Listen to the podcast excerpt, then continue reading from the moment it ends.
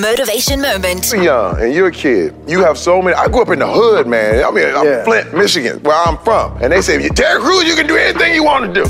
You can do anything you want to do. And then as soon as you go to class, you tell them what you want to do, and they're like, man, what make you think you're gonna do something like that, man? You crazy?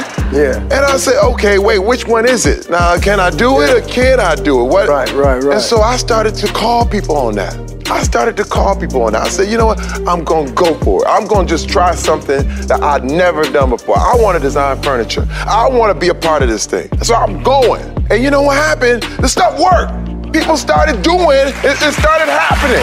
We, we went in front of all the best people in the whole world and it got accepted. And people were saying how great it was and how beautiful it was. And I said, man, don't never let anybody talk you out of something like that. Never, man. Never!